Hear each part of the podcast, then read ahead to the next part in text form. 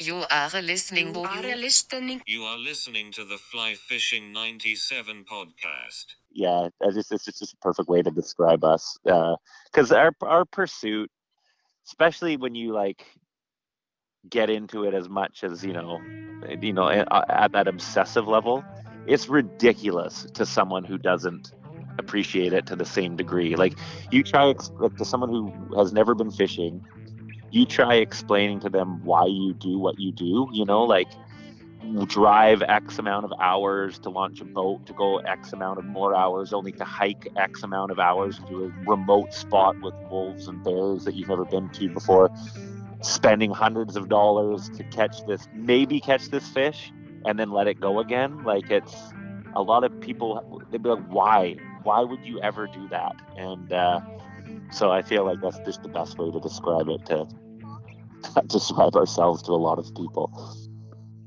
Welcome to this edition of the Fly Fishing 97 podcast. Thanks so much for joining us. We've got Captain Quinn on the line out of British Columbia, Canada. We're going to chat with Quinn in just a moment. Want to thank the top 10 cities this week for listening on the podcast. Want to say thanks to the folks in Aliquippa, PA, Medford, Oregon, Vancouver, British Columbia, the folks in uh, Madison, Wisconsin, Nashville, Tennessee, Moscow, Russia, Houston, Texas, Portland, Oregon, San Diego, California, and Coeur d'Alene, Idaho, top 10 cities this week. Welcome to the Fly Fishing 97 podcast, featuring interviews with passionate people within the fly fishing industry. We focus on guides, conservation, resort managers, gear, and talented fly tyers bringing usable information to fly fishers. The Fly Fishing 97 podcast is brought to you by The Fly Crate. Hey everyone, this is Nate from theflycrate.com. I just wanted to thank you again for listening to the podcast and want to let you know about our new membership option called the Mix and Match subscription. For $19.95 a month, you will receive $30 of the Fly Crate store credit. But there's a great way to pick exactly what you want and save money on the Fly Crate without having to worry about the commitment. We are going to head to the Pacific coast of British Columbia. We've got Captain Quinn on the line, avid fly fisherman, fisherman, uh, fly tyer, videographer, comedian, blogger, TV series host, father, first and probably foremost, outdoorsman, steelheader. Quinn, thanks so much for coming on the podcast. Hey, no problem. I appreciate the opportunity. It's nice talking with you, Mark. You too. And and uh, we should preface this by saying, where are you right now? At I'm with my three boys uh, at the beach. There's a little creek that comes in, and uh, we're doing a little fly fishing. We're trying to catch some crayfish. Ah, I know. Yeah, that's I noticed on your uh, on your blog and on Instagram and whatnot. It seems like you've been catching a few crayfish lately. yeah, that's kind of the the most recent obsession. So I don't recall ever coming across them up in uh, Terrace where we were for the last seven years, but um, lots of you know other wonderful sea creatures and river creatures to chase. But uh, so it's kind of you know when you discover something new or like a new way of doing something. Or, a new fishing spot or a new species or a new technique, there's a a real kind of heightened sense of excitement that usually goes along with that new experience, as fishermen will appreciate, and um, so it's kind of one of those falls in that category at the moment. Yeah, hundred percent. So, if you don't mind me asking, where's your home base now? Are you not in Terrace anymore? Uh, no, we moved to Vancouver Island. Ah, yeah. Nice. So we're down here, kind of closer to where I grew up. Um, uh, I grew up on the Lower Mainland, so on the Sunshine Coast. So it's, Right. Uh, well, why don't yeah closer to family and stuff. Quinn? Why don't we why don't we dig into your to your story? So this is obviously first and foremost a fly fishing show, but I know you have a vast, uh, diverse experience with fishing in general, just outdoor living, and and I, I think you're one of the best storytellers that I've that I know I've been trying to get on this show for a while. So I want to thank you first and foremost for coming on. Why don't you walk us kind of down a little history yourself? How did you come to discover fly fishing in general?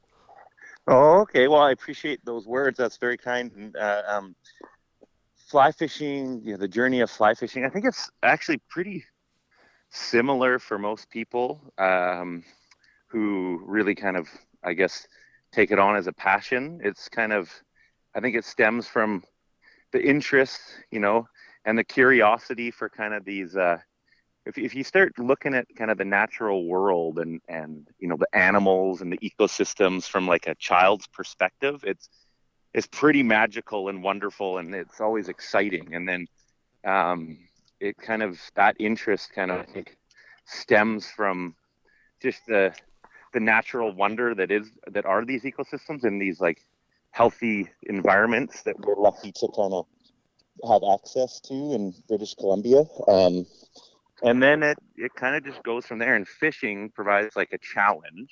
It's a way to kind of plug yourself into that natural ecosystem, whether it's catch and release or for food. You the challenge is to go out there and kind of, you know, figure out what insects are hatching at what time and um, you know what part of the lake or the river or the ocean to fish and and then you eventually there's a reward so there's a a challenge it requires hard work and then after that uh, if your hard work pays off there's a sense of like you know satisfaction and appreciation and then it just i think kind of just propels Mhm. propels people from there Yeah, sure. um, my personal interest is kind of yeah somewhere within there. My opa got me into it. We used to just row a rowboat um, off the rocks in the ocean and uh, catch some rock cod and ling cod, and I just thought it was the coolest thing in the world. And then trout, and then you start seeing fly fishing, and these people doing these crazy casts, and who doesn't want to be part of that or have that experience? So I, I wouldn't say there's like one kind of moment in my life where it was like this big pivotal kind of I I need to do this. It was just kind of mm-hmm. I think a progression. If you had to pick a couple of people, um, you might have just alluded to one already, but who who's influenced your fly fishing? Like, where who did you learn from, and, and kind of who got the fire stoked with you? Um, yeah, you know, family. My whole family appreciates um, fishing, and even my my brother more reluctantly. It's just uh, it was something we used to do. We'd go, we'd spend so much time as kids camping with the family, and the destination was always some kind of new lake. So, uh, yeah, I mean, it was whoever would go with me at the time. Me and myself and my stepdad did a ton of fly fishing growing up. Um, my brother, uh, yeah, fly fishing. I did a lot of it on my my own as well, like, and then moving up to uh, terrace, you know, kind of as the holy grail of uh, steelhead opportunities on the fly. So, Yeah. um, yeah, I wouldn't say that there's one kind of probably my my stepdad and my brother for fly fishing. Yeah, fair enough. Okay, so I want to take a minute to get to know you outside of the water, outside of fly fishing, uh, fishing in general. You ready for a few rapid fire questions that may have nothing to do with anything? You betcha. All right, man. What are you listening to? So if you are driving in your truck and you got a little drive ahead of you on the way to the water, river, wherever you're going, what kind of tunes you playing? Oh, Lynyrd Skynyrd, some Freebird. That's a that one Mm. gets me going. Love that. you Um, can't go wrong there. yeah, any kind of like the classic rock and roll stuff is it's it's, it's in my playlist. One go-to fly pattern you cannot live without. Now, I think we should probably say steelhead here because that's kind of, uh, I know that's a big passion of yours. What would be one pattern you reach for more often than not? It's um, well, it's, it's like a variation of kind of the woolly bugger. It's sort of like a, it's like a woolly bugger crossed with a popsicle. It's like this marabou, um, bugger I call it, and it's just it's pink with a sil- little bit of a silver body, Hmm. and it's got it's got a, a marabou wrap around the head and then marabou tail. Um, it's a, some kind of a streamer. Uh, I don't. I've actually never seen it uh, named, but it's it's. I'm sure there ha- has been different variations of it. I just tie it kind of the way that I like it, but it's. Uh, I don't know if you'd call it a popsicle or a woolly bugger or. Uh, Sure. It's like kind of a cross between the two. Is that marabou pink also, Quinn, or is it a different Yeah. color? Okay, Yeah, no pink. nice. Pink is pink or purple. Favorite place to talk fly fishing. So, is there when you're not in your waders or on the water? Is there a coffee shop, a fly shop, a watering hole? Is there somewhere you go to get your fix when you're not on the water? Your podcast. okay. See, now the comedian side's coming out. um, no, it's anywhere and anywhere where someone's willing to talk fishing. Um, I, I don't have like a, you know, a, a coffee shop or a bar that I go to to talk fishing. I'd like that. That'd be fun. Cool. Favorite sports team. So let's. I mean, I know you're a BC guy. Uh, are we talking Canucks? Are we talking Lions? Are we talking Jays? Uh, who's your go-to in sports, or are you even a sports guy? Yeah, I appreciate sports for sure. It's, I mean, it's hard to, you know, you're always rooting, being in, growing up watching the Canucks. It's kind of hard to pick another team beyond them. The Can- you just want them to win a cup so bad. Yeah. But uh, I'd say the Canucks is probably the team I get most excited to watch. They're looking all right right now in this condensed playoff version against St. Louis. Yeah, as long as uh, yeah, we'll see what happens with the season with this whole COVID thing. But uh, yeah, If you had to take a single lesson and kind of distill it down from your time on the water, your fly fishing journey, what's the biggest lesson that comes to mind? Oh, it, for sure, it would be um, like we need to look after these places. Like our it, the opportunity and to just live a happy, healthy life is is tied directly to like a, I feel a, a, a healthy environment. And I mean, you go to somewhere where there's an intact, healthy ecosystem and opportunities to explore and like tap into the the bounty that exists there are are endless and then you go to a place where it's been destroyed or you know we haven't done a good job of Mhm. of um, kind of protecting it it's it's it's uh, very sad and depressing so i think the biggest message is if you know you enjoy playing in these places you got to put some thought and consideration into what keeps them special and that is you know every place is it's not a complex i mean it is complex but it's not overly complex like Mhm. there's a natural ecosystem they have they have parts that move and function and uh you just kind of got to learn about them understand them and and then kind of you can i guess manage your the humans the way humans interact with the the landscape uh better Right. and more responsibly. Consciousness, I think. hmm Fill in the blank for me. When I'm not fly fishing, I'm usually doing what? Uh, looking after my children. are you guys ca- Yeah. are you guys catching anything today? Uh, we're kind of exploring a new area. Um, we uh, we haven't we haven't caught anything yet. No. Okay. Um, best job you've ever had. If you had to, are you doing it now, or is it something you've done in the past? But if you had to look back at your career so far, uh, name your best job. Well, I would say it was um, producing that uh, that fishing show. Um, that was really fun, having kind of like the creative control and just being given an opportunity um, through your Telus Optik TV and uh, working with a, a good group of guys. And I mean, that's kind of tying your passion to your work. Um, before that, I actually I commercially fished for prawns for two summers. Mhm. Uh, when I was in university and just living on a boat. Just it was very fun. It was long days, like you're working 14 to kind of 20 hour days, but I just loved the lifestyle. And then uh, I got to be a deckhand on a sailboat, a 70 foot sailboat, Hmm. um, doing like photography trips. Uh, that was pretty sweet. Those, you know, those jobs where you're like, you kind of look around and you're, you can't believe you're getting paid to do it. Yeah, I do. I I've had a I've lot of. those. I was Yeah. lucky. Yeah, Yeah. yeah, absolutely, hundred percent. I totally. I think first and foremost, uh, filming fishing uh, uh, as a form of entertainment. That's a perfect segue into because I I got to admit when your show came along, uh, it was unique, and I think honestly you inspired me quite a bit on this podcast because you always got into people's stories.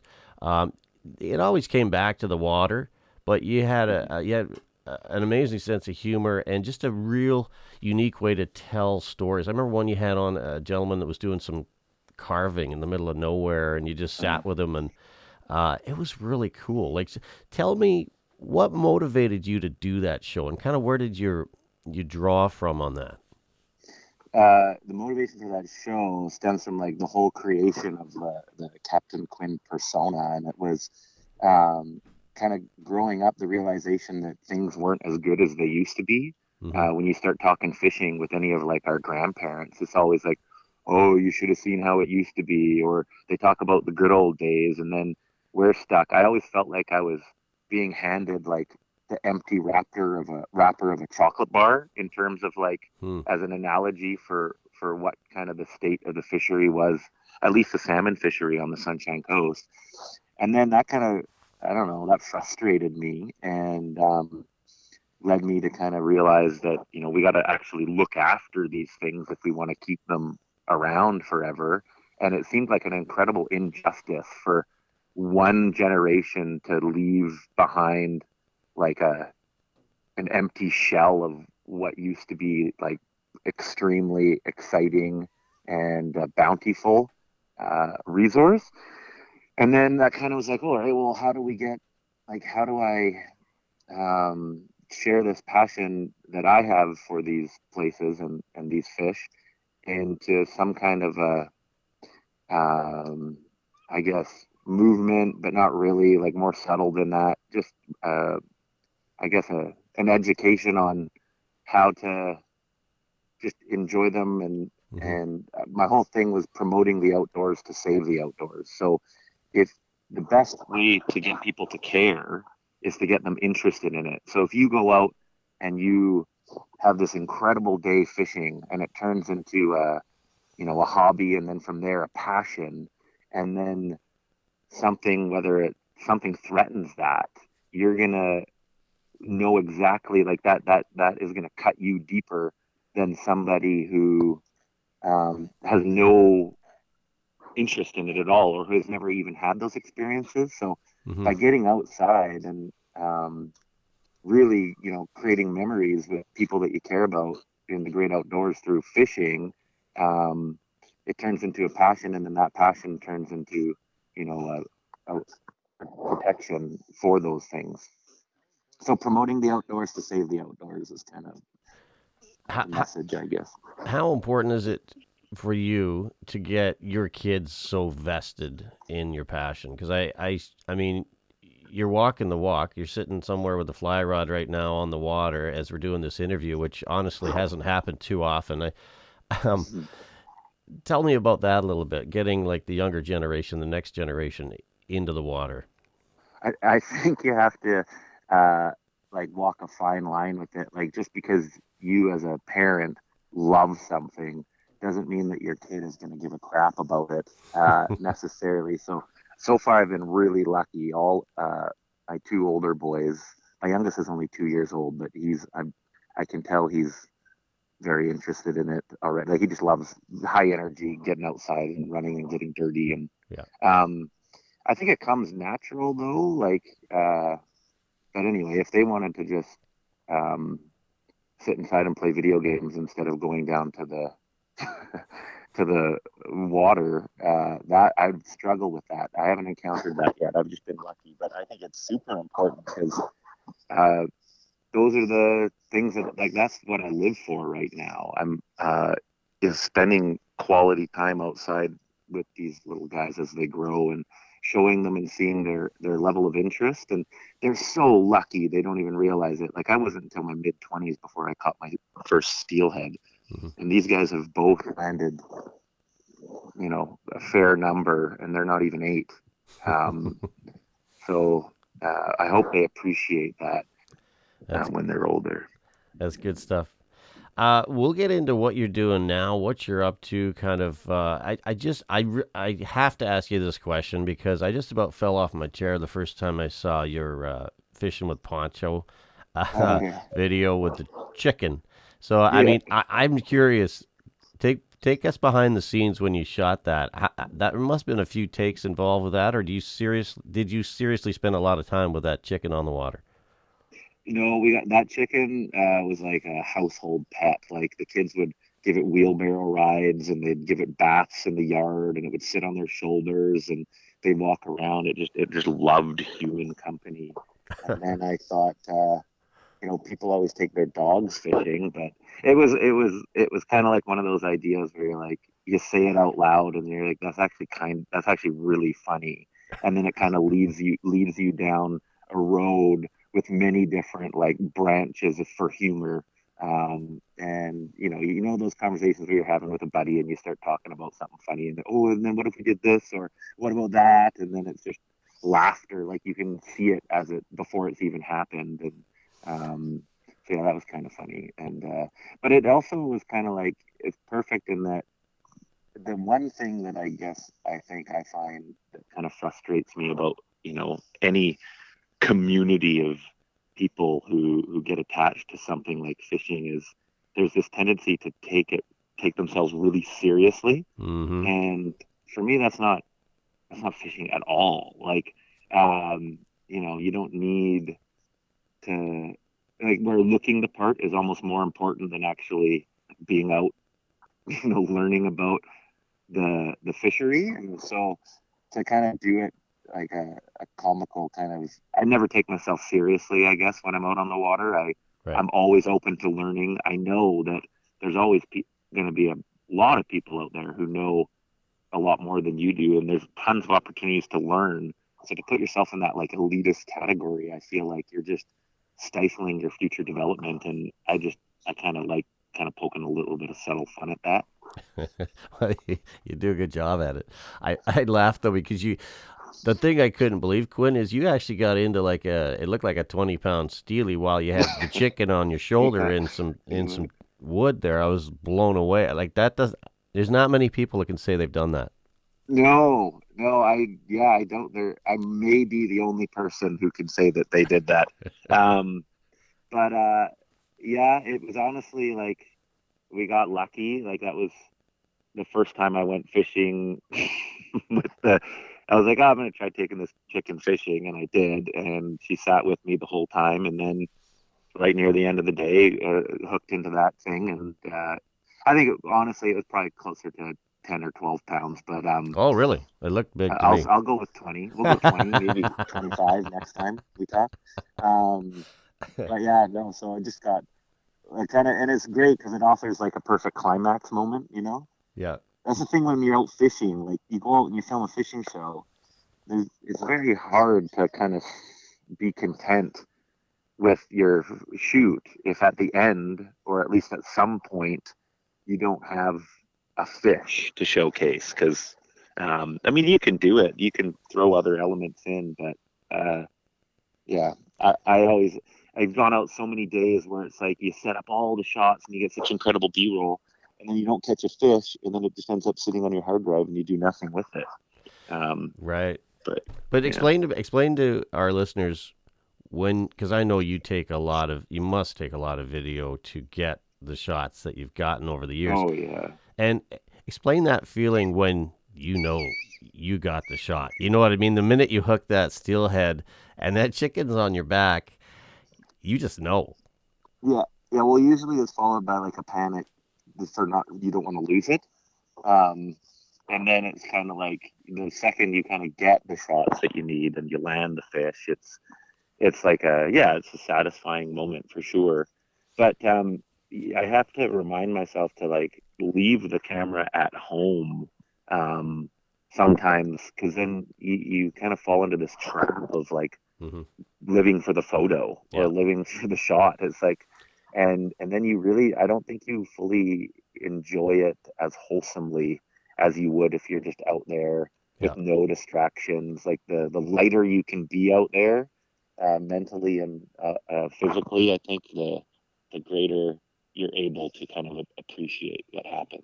It's funny you mentioned that. I, I think, from my point of view, that's kind of the biggest problem with a lot of the social media. Everyone's looking for the holy grail. Everyone's looking for that content. Um, and sometimes, like you say, you got to remove yourself from that and say, you know what, I'm just going to put the camera away for half an hour and enjoy the sunset. Totally, totally. And that's usually when like you know something insane happens, and you go, "Oh fuck, I wish I had my camera out right now." But um, Exactly. No, I, I couldn't agree more, and and that's I've been doing that a lot lately, especially with the kids, because uh, I don't know, it's just it is nice. Like and then you can take a break from from the pressure of getting that shot. You know, I've seen so many people catch this like beautiful steelhead, and you know they're fighting it, and then they're like, "Get the camera, get the camera, get the camera," and it's like, no, just like enjoy the sound of line peeling off the reel and watch the fish jump with your own eyes, not you know behind a a lens, and just you know it's it's it's a completely different experience. hmm I But- can't. I can't tell you how many times I've set up on. Uh, I do a lot of crawny fishing in in the interior BC, so we're doing a lot of still waters. But when I'm watching that indicator with my camera, just wanting it to go down. It never Yeah. goes down. The second, Yeah, the yeah, second you turn it off, guess what? Boom. Boom. Yeah, and a unicorn flies by at the same time. exactly. Listen, I, I let's talk about what you're doing now. So I know you've kind of done a bit of uh, switching gears. I I've been checking out all things Captain Quinn, your website. Um, tell us what you're up to there. Uh, well, right now I've been taking like a, a bit of time off, uh, just kind of look after the kids some more Mhm. uh, when my wife works. But um, I did finish a, a documentary kind of on um, the Skeena uh, region, salmon and steelhead, uh, kind of more of the social situation behind it. Um, and uh, so that was good. That was that took me about a year to do, and um, that can that's coming out. I'm going to put it on my YouTube channel on August 30th. So this month, I'm excited for that. And Mhm. then just kind of brainstorming. I want to get back into it. I kind of burnt out a little bit, but um, where I'm excited to start creating some more content. And I, I took a we took a lot on this year. Like we had a, ki- a kid last year, and I was working on my master's degree, which I just finished like three weeks ago. What's that in, Quinn? Um, Masters in what?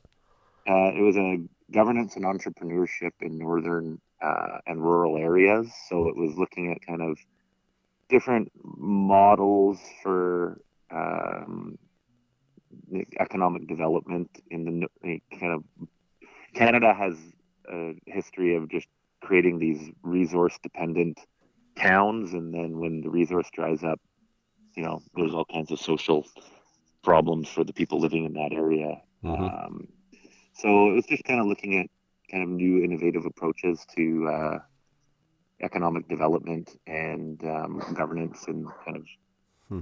rural and northern uh, Canada. Right. And I got to go to northern Norway uh, as part of the, one of the field studies for the program, which was really cool, and northern Saskatchewan, um, and kind of see how they're doing things up there. Uh, and it's it was very interesting and um, Hmm. yeah, pretty inspirational as well.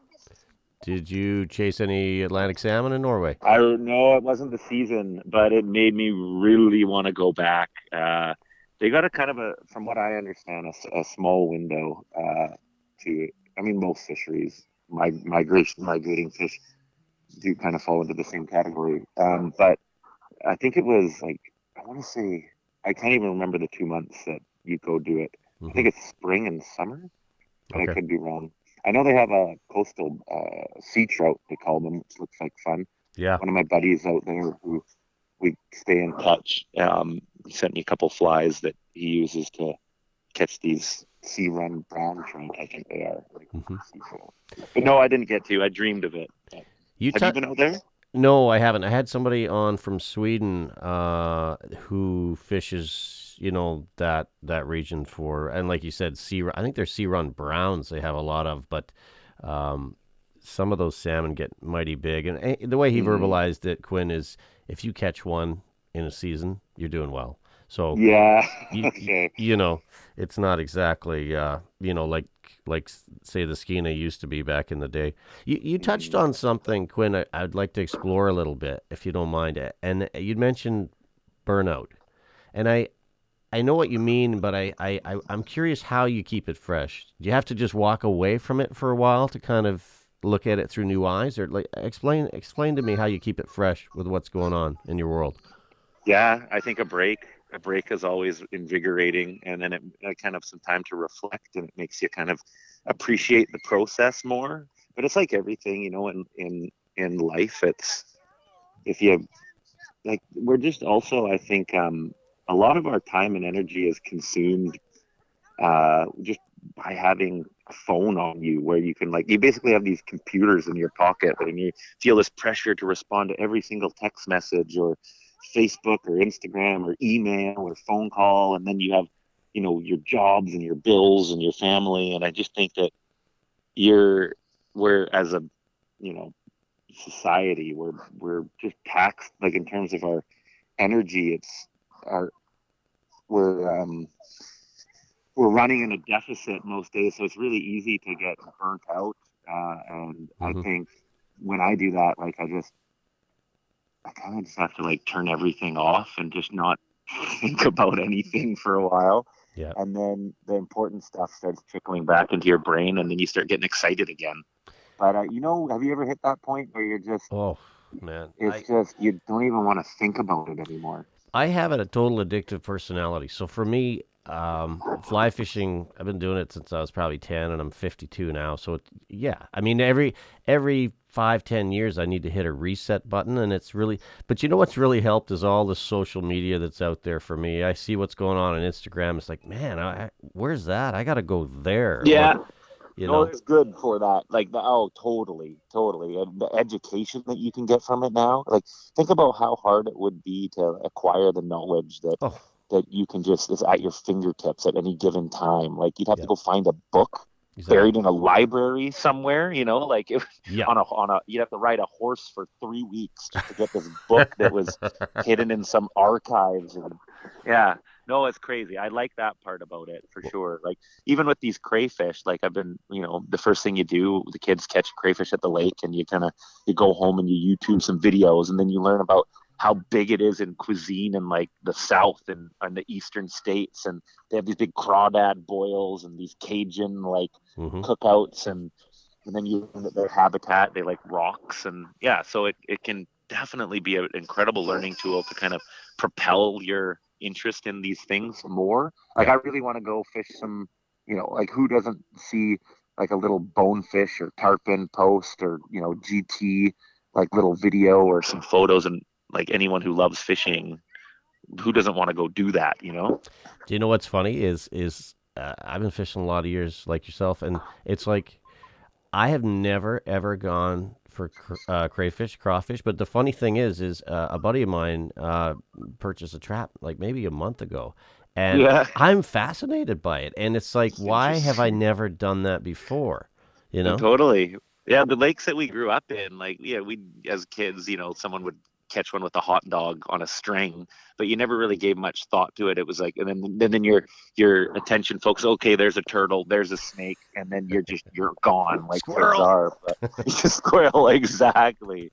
Um, That's funny. Eh, So, So, what do you use for bait? What what what have you found that crayfish like to chase the most in your trap? Well, so we obviously crab and prawn a lot, Mhm. and so we always have like you know fish heads or entrails from cod or salmon. So I've just been using that, and I've uh, that seems to be working. Fish skin and stuff. Um, The prawn pellets, I have a you know big bucket of that, so I just threw a few of those in there. And, uh, but I hear bacon fat is good, so I've been saving up the bacon fat. um, but you know what's interesting, and I don't know that I should share this publicly. I can Uh, edit. but- but- I can edit. So my uh, dad, who lives out in Kelowna, he's kind of like. Have you ever seen that movie Big Fish? No. It's this guy who tells these tall tales. It's a really good uh, movie, and um, everyone thinks they're like they're just so far fetched, and everyone's like, oh yeah, yeah, yeah, and kind of just telling, pulling our leg again, and then they all turn out to be true in the end, but like like wildly out there stories, and so Wow. he's we've always said he's almost like he's exactly like that, and. uh like he started telling us one fishing trip about these zonies, a zoni farm that he went to, and we're like, "What the hell's a zoni?" It's a cross between a pony and a zebra, and we're like, "There's no way!" And then uh, making so much fun of him, and then we get back. We go to Quesnel Lake, um, and which is a really cool place to go uh, fish as well. Um, and get back, and sure enough, a Google search, and I, I don't know if it's a. I've never actually seen one physically, but there's a whole bunch of photos of these zonies and then it's like okay well maybe there is some credibility to this person but anyways that's kind of him in a nutshell uh, and he's kind of one of those jack of all trades guys too like anytime my boat engine breaks down or my truck, I just phone him and he basically like walks me through it. Right. Um, but so he told me this was about two months ago that the best bait they ever used for crab was they went out and they collected a whole bunch of bird feathers. Really? Bird feathers. Bird feathers. I called bullshit on it immediately. And um, but then I was also kind of curious and uh, I left my prawn traps on the beach uh, for a month and and then I went because during the whole COVID thing, we were living on an island for a while, and I had you know my prawn traps there, and go home back to reality, and then kind of like, well, let's get out of here again because COVID was getting weird, and then go back and four little birds like sparrows or something, sadly had flown into the prawn traps and they couldn't get out and they died in there and it was basically a pile of feathers and bur- and bones Hmm. and then uh, instead of taking them out, I left them in the traps. And this was after the commercial fishery had already gone through. And usually, like a month after the commercial fishery, they clean it out. Like you, you might go out, you might get you know a couple hundred prawns in your traps. You, Mhm. the commercial fishery goes through. You're lucky if you're getting ten. Hmm. Anyway, I put the traps down with these birds in it, and there was like sun dried bird and bone and feathers, and it was we had over 200 prawns in in two traps. Like it was the it was the craziest haul of the season.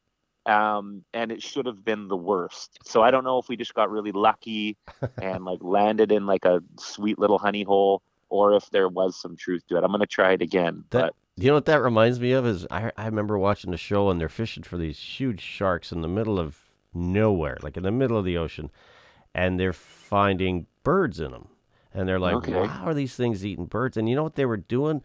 They were working the oil rigs, and the birds would get tired, rest on the on the uh, on the oil rigs, and I, I don't know if they're dying or if they're just getting tired, and but these sharks were chowing down on these birds, which they couldn't. Let's talk crazy fish stories. I have a feeling. Oh, you're, yeah. I think you're sitting on a couple here. You, is there anything weird or wonderful that's happened to you in your time on the water, other than, you know, fishing uh, with sparrows, um, that that you might want to uh, dial us in on? Yeah, like some moments that stand out obviously are um you know, we a couple summers ago we saw like a pod of six killer whales uh, destroy the sea lion and eat it like right in front of us, Wow. which was pretty wild. I've had killer whales like come up and put their nose on the bottom of our boat and we're just like looking at its eyeball. It was like a huge bull. That was pretty crazy. Hmm. Um, and then uh, we once were fishing on the lower Kitimat, and it can be really good at times. This was several years ago, and six of the seven Chinook we caught all got grabbed by seals. So you'd Mm. you'd hook this Chinook, and then within you know 30 seconds there'd be a seal on it. But the seals were just grabbing them by the like back of the head, like the gill plate, and so none of the meat was damaged, and we got all six of the six of the six we got all back from the seals, but it turned into this like fight with the seal. You'd have to like run over it basically with your boat and sit on top of it and rev the engine that it would s- s- let the salmon go. Um, and then you have to reel it as fast as it can before it could grab it again. That was kind of exciting. You know, when you're pulling up a small lingcod and then a giant like sea monster of a lingcod comes out and, and bites it in half right beside the boat. yeah. That's exciting. Um, so yeah, those kind of anything where, or like you're catching, reeling in a little cutthroat, and then a bull trout grabs it. Sure. That's pretty. All that stuff is just, you know, the the stuff that you're not expecting when you're out there is always That's memorable. that's why I always love those osprey and loon stories because every, Yeah, everyone's got 'em. got them. Everyone's Yeah. got them. Yeah, we had a loon swim right under our boat and grab like the cutthroat that we were reeling in, and uh, my brother whacked like smashed the paddle against the water like right beside it, and then it spat it out, and we were able to get it. Hmm. Saw you know people eagles come down. We were just out the other day, and there was a flasher like a hundred feet up a tree. So that an eagle obviously picked off Oh, someone's shoot. salmon while they were fighting. But, but I yeah, never those even are always exciting. I never even thought what the heck would that be doing up in the yeah good point. How about you? Uh oh shoot. Uh my my favorite and I've told it on the show before. I I don't I'm not a good storyteller. I, I that's why I do this. I get other people's stories. But what happened one time, Quinn, is we were up uh, in the Kamloops area, and Buddy, we're, walked into this lake. It was this mosquito infested. I mean, they were coming at us in swarms. It was it was horrible, but the fishing was great. And uh, Buddy had a nice, I don't know, pound and a half trout on and all of a sudden it just you know it just took off and he's like oh this is a pig this is a pig. And then you see this loon surface you know a hundred yards out with his fish. He's getting into a tug of war with the loon. He's trying to snap his line. And i swear to god this osprey bombs the loon like it's trying to get the fish. No And way. so the two were going at it while the fish was hooked. And it was like we were laughing so hard i just i'll never forget it i mean i felt kind of bad for the fish of course but it was like the loon won in the end of course but uh it was the loon fended the- off the osprey. the loon fended off the osprey and oh then wow. yeah it was uh they get pretty aggressive around here i actually The loons do. Oh yeah, we were well. Just as far as with your fish, they know if you pretend to have a fish on, even they go down. They they they if they hear a real screaming, they go down. They know because as soon as you let let go a tired fish, well, guess what? That's an easy meal. They're like the interior seals. Exactly. No, that's exactly. Crazy. Yeah, yeah. I love that story. Oh man, Osprey, loon. Oh, yeah, that fish didn't stand a chance. it, you know what? Human predator and bird predator. It happened Friday too. I was out in another lake near Merritt. Same thing. Uh, and w- w- you know, once once they get a fish, they leave you alone, but they come back. You know, in a few hours, and yeah, they. They want more. Yeah, exactly. It's like hanging Oh, around awesome. hanging around the McDonald's drive-through, you know. yeah, totally. So Oh, tell us where we can find all your YouTube vids because you've got a lot of them out there. And I also want you to tell me your favorite video that you personally have done. But where can we find them? And tell me which one you enjoyed the most. Uh, so yeah, the my YouTube channel. So I think it's uh, the Captain Quinn, um, which yeah, uh, my Instagram and website all link back to it. But they're all living there, and then um, and whoever else, whatever other website you know features the URL or whatever. But um, yeah, there's all on my YouTube channel, um, the Captain Quinn, and I think I'm around fifty thousand subscribers now, so that's pretty cool. But wow. uh, obviously, you know, would like it to be more. The dream would be to just produce content online and be able to pay the bills. So, hmm uh, but you kind of have to shelf. I have had to shelf that for things that actually pay the bills, and so I think that's another reason why I haven't been putting out a ton of content recently, as I'm kind of focusing on the other stuff. But Sure. I want to get back into it, and um, yeah, hopefully uh, be able to put up a bunch more content this year. That documentary I'll be putting out there uh, at the end of the month, and um, Was that yeah, was that what you did for um, Story Hive, or is that Yeah. something else? no, that's uh, I've done a few for them. Cast Northwest was through them as well. That was the first one I did with them, Mhm. and uh, yeah, this is uh, the most recent one. So, uh, and then they're they're talking just because of COVID, they probably won't be putting it on their video on demand platform till next year. It was supposed to be this year, but I think they're gonna bury a bunch of them, but they're not quite sure yet.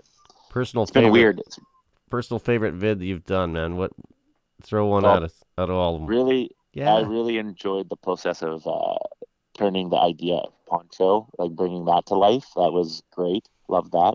Uh, the stuff fishermen say or shit fishermen say that was just so fun to do because it's another one of those things you just think about you're going out as a kid like how many times have you seen someone do that arm gesture where they're like you, you catching anything or what are you using or you know all of that stuff mhm. that you hear is just fun to kind of think about how ridiculous the fishing language is and um, so that was really fun i'd say those two were uh, kind of my favorite little short ones and then the cast northwest series was really fun to do as well but Mhm. fun- like in terms of short little funny videos i really enjoy those so those those two i'd say poncho and stuff fishermen say I was quite enjoying your. Uh, obviously, I could tell you're spending a lot of time at home with the little ones when you when you're you're trying to bait the oh, dog, bait the dog, and. Yeah. that was that was fun too actually but that one never got the traction that the other ones got so Oh, I bet it will. poncho never really got a ton of traction either Really? no i think it's around 20000 or something it didn't definitely didn't Did go you- where i was hoping it would Would you or did you ever submit that to like um, fly fishing uh, vid? Oh, I should have. I never submitted it to any film festivals, but I, I should. I'll look into that. Hundred percent. Who who came up with the idea of the uh, eating KFC in front of the chicken? Is what I want to know because that was just nasty. um, it was one of those conversations. I can't remember. It was either myself or the my buddy who filmed uh, it, Storm Carroll. He used to be my camera guy. Um, and uh, yeah, it was myself or him. I had to I had to do a double take there as soon as I saw the red and white striped bucket Yeah, and the look on that poor weird, chicken's demented. face. Hey. Oh, but that's what I love. You coming at it from a fresh angle, and you're, you're. Mm. I want you to put your artist hat on, Quinn, for a second. Think, describe your perfect day on the water. So if you could have your day your way, walk us through that. What what kind of fish are you chasing? I assume it's probably steelhead, but may, maybe it's crayfish. What Mm. what what's your perfect day look like right now? I, I do really love uh, pursuing steelhead, just um, and I think it's because of the factors that uh, go along with it. And um, but but I love new things. Like I said earlier, like if I got I got to go to Florida for this like um, sizzle reel that was funded by Animal Planet last summer or, the, or last spring or the spring before, and that was all new to me. You know, like fly fishing for tarpon on the flats Hmm. was really cool. So like the, the new part, whether it's like a like I said earlier, a new river or a new species or a new technique, it's that usually makes things very exciting, uh, especially when there's a reward that goes along with it. But steelhead's one of those things where there's so many different creeks that you can explore that you haven't before, Mhm. and so maybe a creek that I haven't caught them in before, or uh, or a river that I haven't fished before.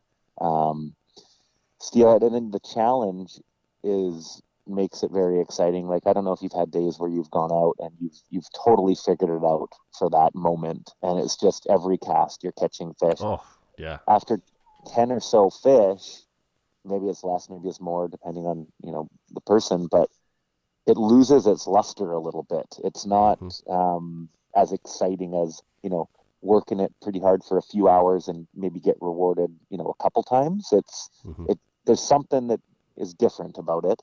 Um, so a challenge, I would say, um, yeah, Yeah.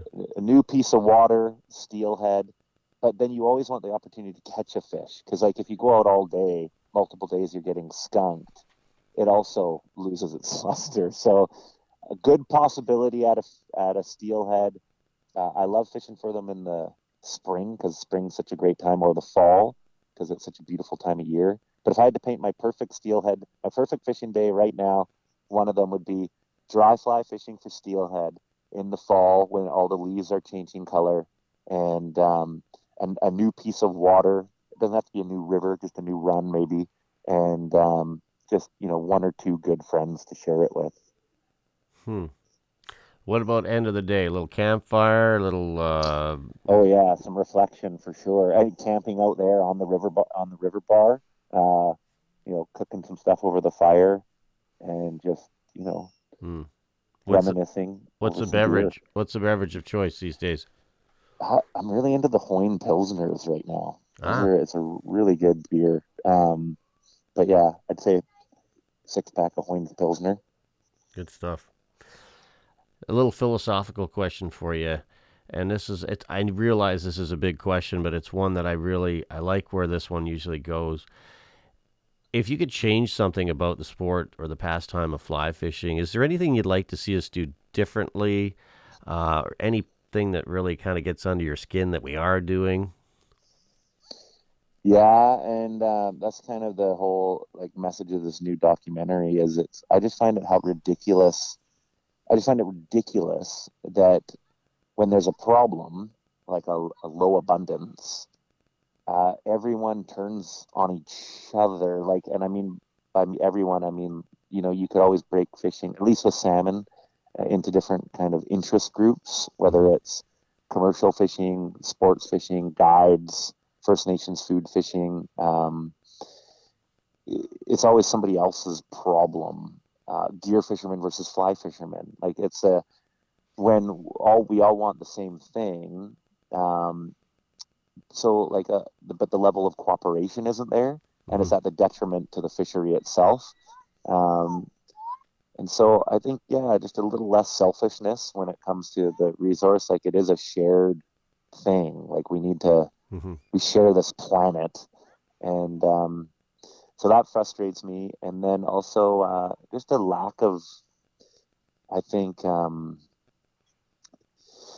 understanding. Like like sometimes people will they'll go at it for their own selfish reasons and that but they never really consider you know what makes that play what gives them that opportunity so like if you go catch a fish that's a great experience but you have to understand that that fish is there for a reason and that that fish could very easily not be there if um if you know x number of things are destroyed and so i think there's like a responsibility that fishermen need to um, take on if they're going to be allowed to enjoy the fishery. Like there's a, there's a responsibility that comes with it. I think.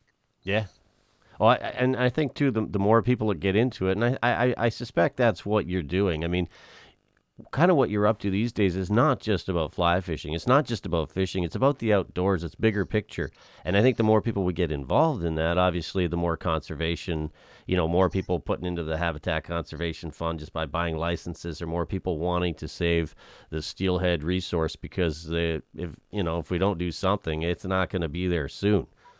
Totally, totally. Yeah, you look at so many rivers that are in such big trouble, but um, you also like you have to have some some hope, and I think that there's so many opportunities for us to make it better than it than it currently is. Whether it's you know going to you know try to restore a creek that used to have even a hundred salmon returning to it that doesn't have any anymore. Like there's so many through different poor, whether it was just the logging practices of the time or um, you know overfishing or just development of one form or another. That's a, that's a, that's the scary thing is is it's never one thing. You know, you have people will glom onto one problem or one solution.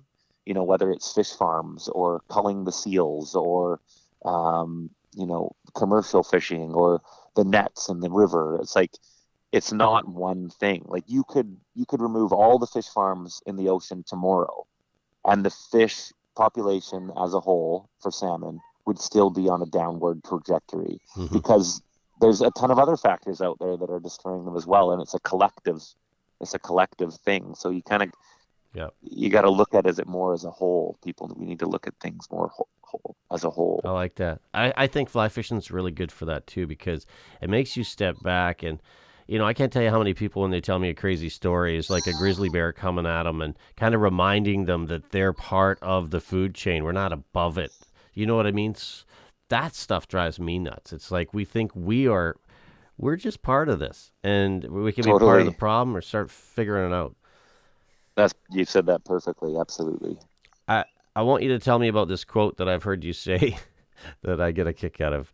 I believe that a fishing rod is a long pole with a hook on one end and an idiot on the other. and I'm happy to be that idiot. yeah.